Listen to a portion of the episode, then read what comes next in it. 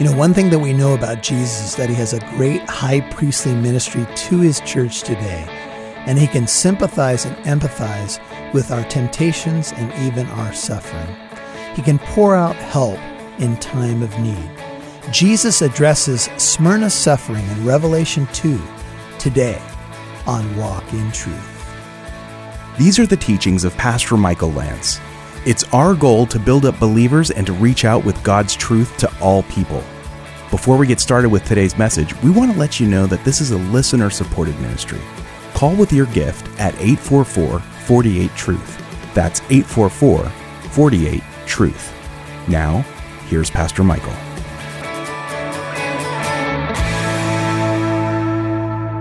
People in Smyrna were making life and death decisions, and to hold on to Jesus meant sometimes that you had no job.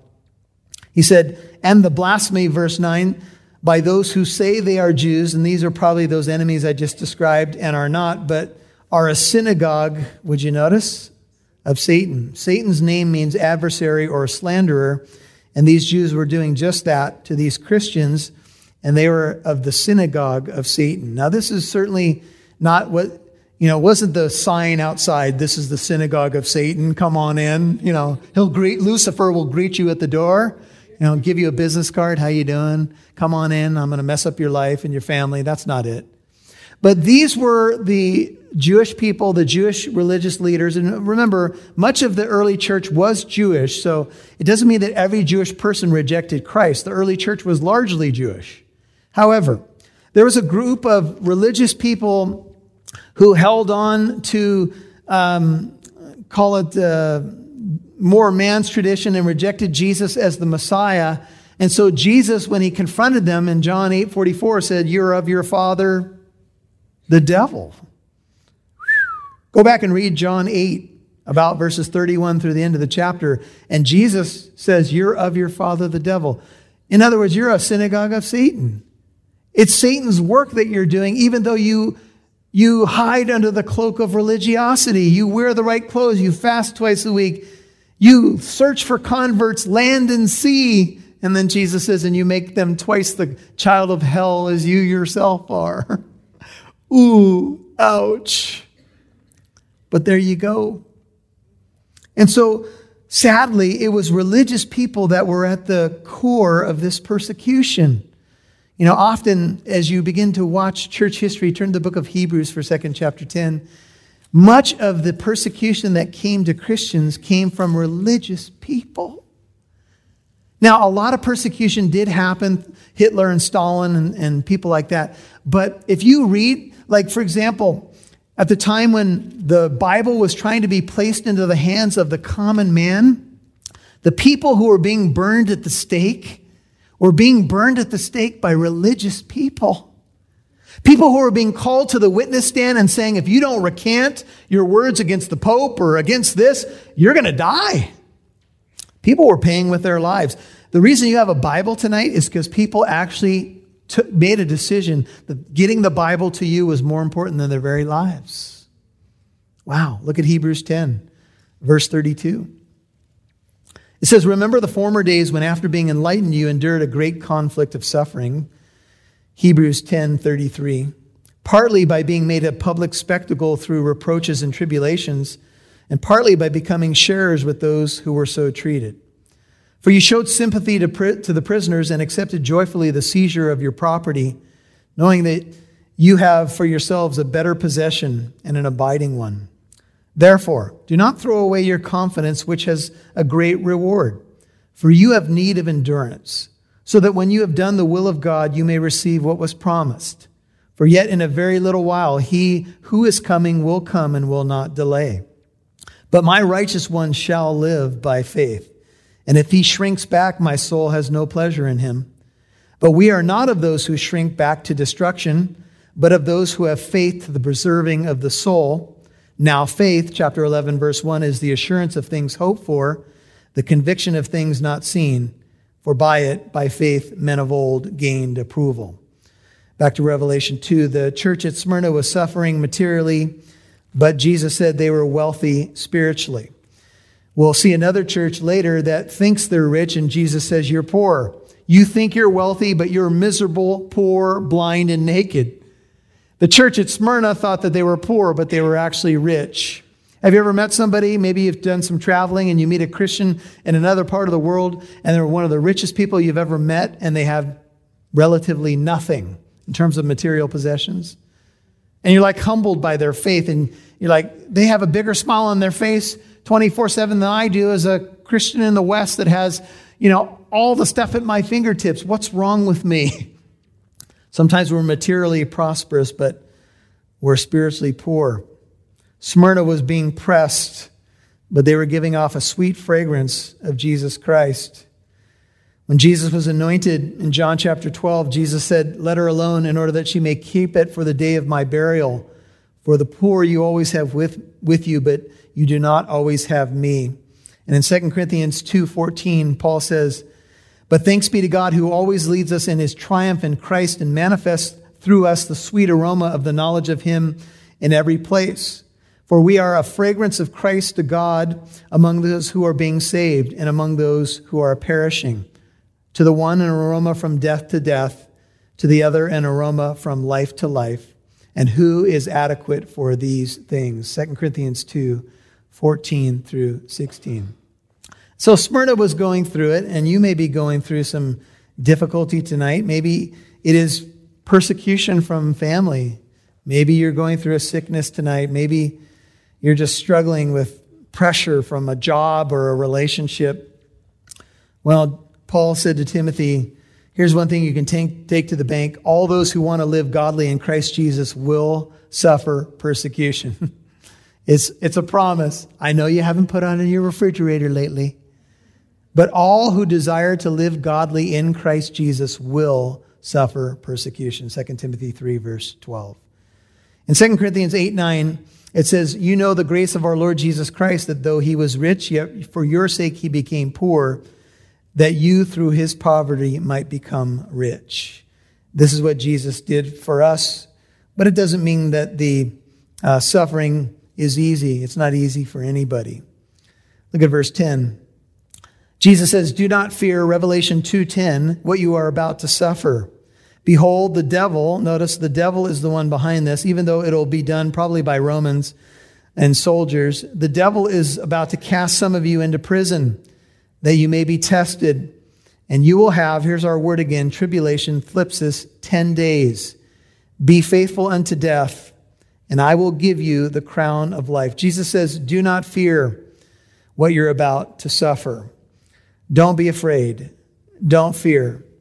The devil had asked for permission to sift Peter as wheat. Remember, Jesus told Peter, Peter, come over here for a second. Come into my office. Just by the way, Satan's been asking for permission to sift you as wheat. Peter probably was thinking, Lord, why did you share that with me? That's information I would have rather not known. But I have prayed for you. And when you have turned again, strengthen your brethren. Jesus knew what was coming. He knew that there was a target on Peter. He knew that Peter was about to fail. The devil's about to cast some of you into prison, that you may be tested. Look, testing is part of the Christian faith. God is ultimately the one behind everything. He's sovereign, so he has a leash on the devil, just like in the story of Job. The devil was able to get at Job, but there were parameters. And here, the devil is able to do some things to Christians at Smyrna, but it'll only be temporary, and it will be for the testing of their faith. What the devil uses for a temptation, God uses for a test to make us better. We're not better unless we go through tests, right? When we go through tests, we get testimonies, right? That's how it works. None of us invite them into our life. I hope you don't. I don't. And if we ever are praying together, please don't pray that. I will release your hand because I don't want any of that spilling over into my life. But look, we're going to go through it.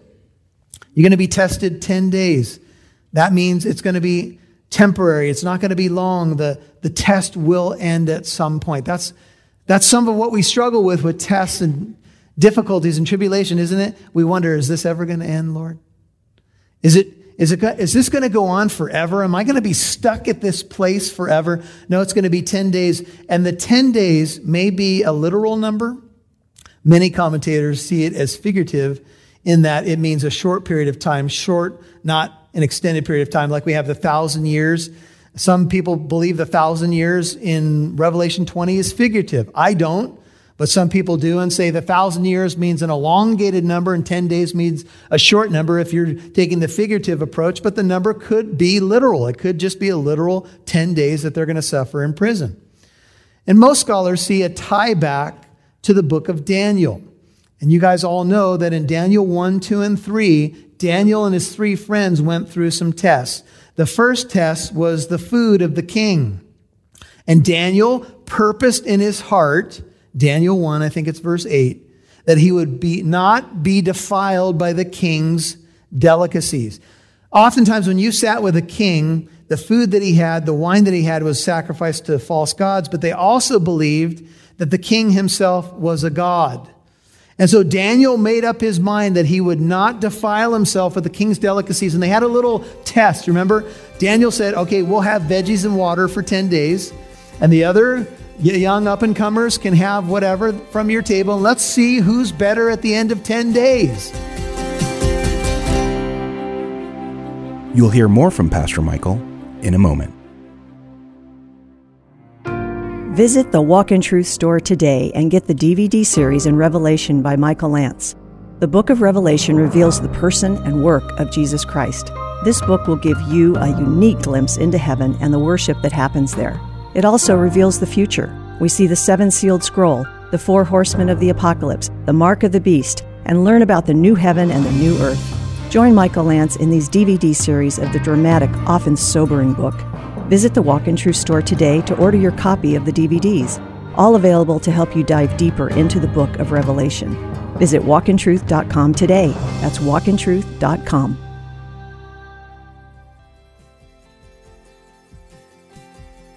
Remember, you can listen to today's program and previous ones whenever you want on our website, walk in truth dot com. That's walk in truth dot com. Now back to Pastor Michael Lance, right here on Walk in Truth. Daniel said, okay, we'll have veggies and water for ten days, and the other young up-and-comers can have whatever from your table, and let's see who's better at the end of ten days. And at the end of ten days, Daniel and his friends, having eaten their spinach, were dun-da-da-da, very strong, right? And the other guys weren't looking so great. They had eaten meat and wine. I mean, would you be better off with broccoli and carrots and water for ten days or meat and wine every day at the king's table? If you had meat and wine every day at the king's table, I think you'd be walking around. Daniel and his buddies were ready to go. It was a ten-day test. The ten-day test, when it came to the king's delicacies, led into another chapter that was much greater in difficulty, as Nebuchadnezzar raised up a ninety-foot colossal statue made in his image on the plain of Dura, gathered all the peoples of the lands and said, when the band begins to play, everybody's bowing to my statue. And if you've ever watched the VeggieTales version, how many of you have seen the VeggieTales version? Praise the Lord. The little guy, I don't even know what vegetable he is, says, hey, boss, there's three guys in your kingdom. They're not bowing down to your statue. What's going on around here, says Nebuchadnezzar. And he confronts them. I'm going to give you another chance. When the music plays, you're going to bow. And remember, the classic response back to our Bible is, King Nebuchadnezzar, we're not going to bow to your statue. And we believe that God will deliver us, but even if he doesn't, no, today we are not bowing to your idol. That's faith. And Nebi, oh, he wasn't happy. He said, heat up the furnace seven times hotter than it's normally heated up, just in case the God of Israel can't deliver people from furnaces that are seven times hotter, just from normal furnaces of fire. Everybody with me? Seven times hotter. Well, when the guards threw them in, they got fried by the fire. It was so hot. Ah, they all die. And remember, as the Hebrew youths go in, and here, uh, this time, without Daniel, as I recall the story, there's a fourth one in the fire. And he's, VeggieTales, real shiny. Hey, boss, didn't we throw three guys in there? There's a fourth walking around, and he looks like the Son of God. Jesus didn't pull them from the fire, but walked with them in the fire.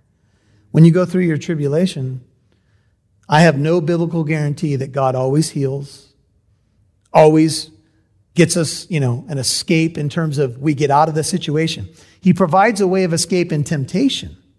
Certainly, there's always a way of escape. But when we're going through testing and trial, that's a different category.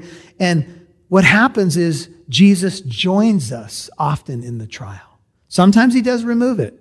Sometimes it lasts ten days and it's gone. Sometimes it's longer. Sometimes it's shorter. But the ten days is probably in a, at least an allusion to the book of Daniel.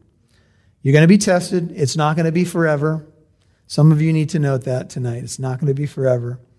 You'll have tribulation ten days, and then he says, be faithful unto death, and I will give you the crown of life. That is eternal life. Jesus said in Matthew ten twenty-eight, don't fear those who can kill your body, but they're unable to kill your soul. Rather fear him who is able to destroy both body and soul in hell.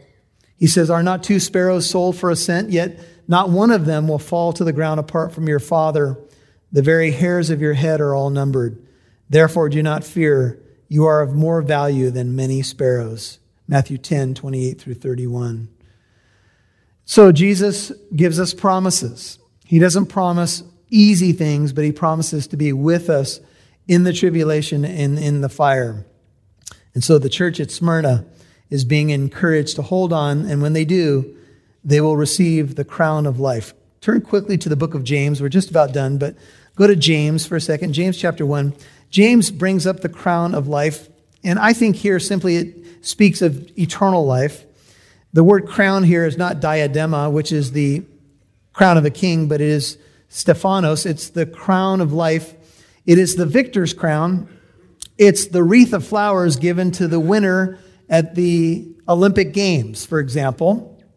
And James one ten says, let the rich man glory in his humiliation, because like flowering grass he will pass away. James one eleven, the sun rises with a scorching wind and withers the grass, and its flower falls off. The beauty of its appearance is destroyed, so too the rich man in the midst of his pursuits will fade away. Blessed, by contrast, is a man who perseveres under trial. For once he has been approved, he will receive the crown of life, which the Lord has promised to those who love him. Paul will say in Second Timothy four that all to all those who love is appearing. Go to, back to Revelation two and we'll finish it up. Some of you are familiar with a man named Polycarp. Polycarp was the bishop of Smyrna. And make the connection, just reaffirm it tonight. He was the bishop of this fellowship. Polycarp was the bishop of Smyrna. And he began um, that role somewhere around A D one fifteen. If the book of Revelation was written in A D ninety-five, which is the majority of scholars, it is quite possible that Polycarp, the bishop of Smyrna, read the letter written to Smyrna. And Polycarp, somewhere around A D one fifty-five, he was eighty-six years old, refused to worship the emperor. This is a story documented in historical sources, um, Martyr, uh, Foxe's Book of Martyrs, for example. And Polycarp was told, you know, they wanted to have mercy on him. He's this older man. And they said, look, just acknowledge the emperor as Lord and we will not kill you. And Polycarp's famous response was, eighty and six years, he has done me no wrong. I will not deny him. And they said, then we're going to burn you. And he said, your fire may last for a little while, but watch out for the eternal fires that await those who don't know Jesus Christ. Your fire will burn for a little while, and then it will go out. And so they burned Polycarp, the bishop of Smyrna, at the stake. This is what the church has faced over the years, but faced it with bravery and with an eye on eternity. Be faithful unto death, and I will give you the crown of life. And finally, he who has an ear, let him hear, Revelation two eleven, what the Spirit says to the churches. He who overcomes shall not be hurt by the second death. The second death we're going to see several times in the book of Revelation. We'll see it in chapter twenty and other places. And here's what the Bible teaches. If you're born twice, you will die once. The Bible says you must be born again of the Holy Spirit. And when you're born again of the Holy Spirit, the second death will not harm you, because you've been born to life. You're written in the Lamb's Book of Life. And the ones who experience the second death are those who are not written in the Lamb's Book of Life. You can write down Revelation twenty, verses eleven through fifteen. They're cast into the lake of fire. But those whose names are written in the Lamb's Book of Life, they've been born twice, physically and then spiritually, they will die once. Now, one generation will not die at all. That's that last generation. But for everybody else, if you're born twice, born physically, born again spiritually, you'll die once, a physical death. If you're born once, you'll die twice, physically, and then you're going to die spiritually. In fact, you're already dead spiritually as a non-believer, but the ultimate destiny will be judgment. And so I would just say, make sure you've been born twice. Amen? You might say, well, Pastor Michael, what does it mean to be born again of the Holy Spirit? It means to be born from above. Nicodemus in John three had that question. He said, how can a man be born again when he's old? Am I going to do one of those movies where it's a reverse aging thing and I end up back in my mother's womb? Is that what's going on here? Is that what you're talking about? And Jesus said, no. That which is born of the flesh is flesh. That which is born of the Spirit is spirit. These words that I'm speaking to you, in other words, are spirit, and they are life. And I think as I look at you tonight, I see many born-again believers. Praise God. You've been born twice. You're only going to die once, should the Lord tarry, right? But we will not taste the second death. In fact, we'll be in the presence of our King forevermore. You know, the good news of the gospel is that in Jesus we have eternal life. We have something to look forward to. Amen. And, you know, the book of Revelation gives us this insight into a heavy time for the church, but the hope that the gospel is way beyond this life. In fact, there's much more ahead of us than there is behind us when you think about it, because what's in front of us is all eternity. And if you're in Jesus Christ, then you have that to look forward to. So as we teach the Word of God on this radio broadcast in our own church fellowship, as you listen to God's Word and go deeper with Him, the book of Revelation is meant to encourage you, bless you, and give you an eternal perspective. And I pray that that's what you're gaining from this incredible teaching in the book of Revelation. Well, hey, I'm Pastor Michael Lance, and Walk in Truth is the audio ministry of Living Truth Christian Fellowship in Corona, California. And our goal is to reach out with God's truth to all people by means of radio and podcast. We are breaking down God's Word verse by verse, applying it to today's issues, trends, culture, and of course to our own personal walk with Jesus, our witness in the world. We encourage you to keep listening on this station, and whenever you like, you can subscribe to listen to Walk in Truth on your favorite podcast app. We're on Stitcher, Spotify, iPodcast, and many, many more. Now, friend, we're on the radio and able to podcast because of the generous support of listeners like you partnering with us, believing in what we do, and coming alongside of us. Radio airtime does cost money, but we believe that God has called us to be on radio to equip the body of Christ and reach out with God's truth. Now, if you've been blessed by what we're doing, would you consider giving us a gift? And if you have given in the past, we want to say a big thank you. And if you're praying for us, we also want to say thank you. But please consider partnering with us today. We really appreciate all the donations. It doesn't matter what the size of it is. What matters is that we know you're partnering with us. Now, you can give online when you go to walk in truth dot com. That's walk in truth dot com. And on behalf of all the team here at Walk in Truth, ahead of time, I'd like to say thank you very much. We deeply appreciate your gifts to this ministry. Well, friend, if you live near Corona and you're not in fellowship somewhere, and you should be, know that you're invited to everything we're doing here at Living Truth Christian Fellowship in Corona. We have events like free parenting classes, we have Bible studies, breakfast, church services, and much, much more. Join us tomorrow for our Wednesday night service at seven p.m. I'm teaching through the book of Job. It's an incredibly deep study, but it's very powerful. It's about the problem of evil and the power of the gospel.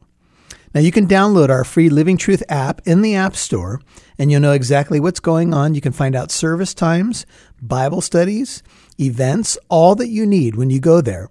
The Living Truth app is free. Download it today.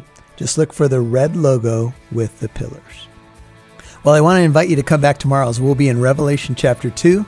We're going to learn about the church in Pergamum.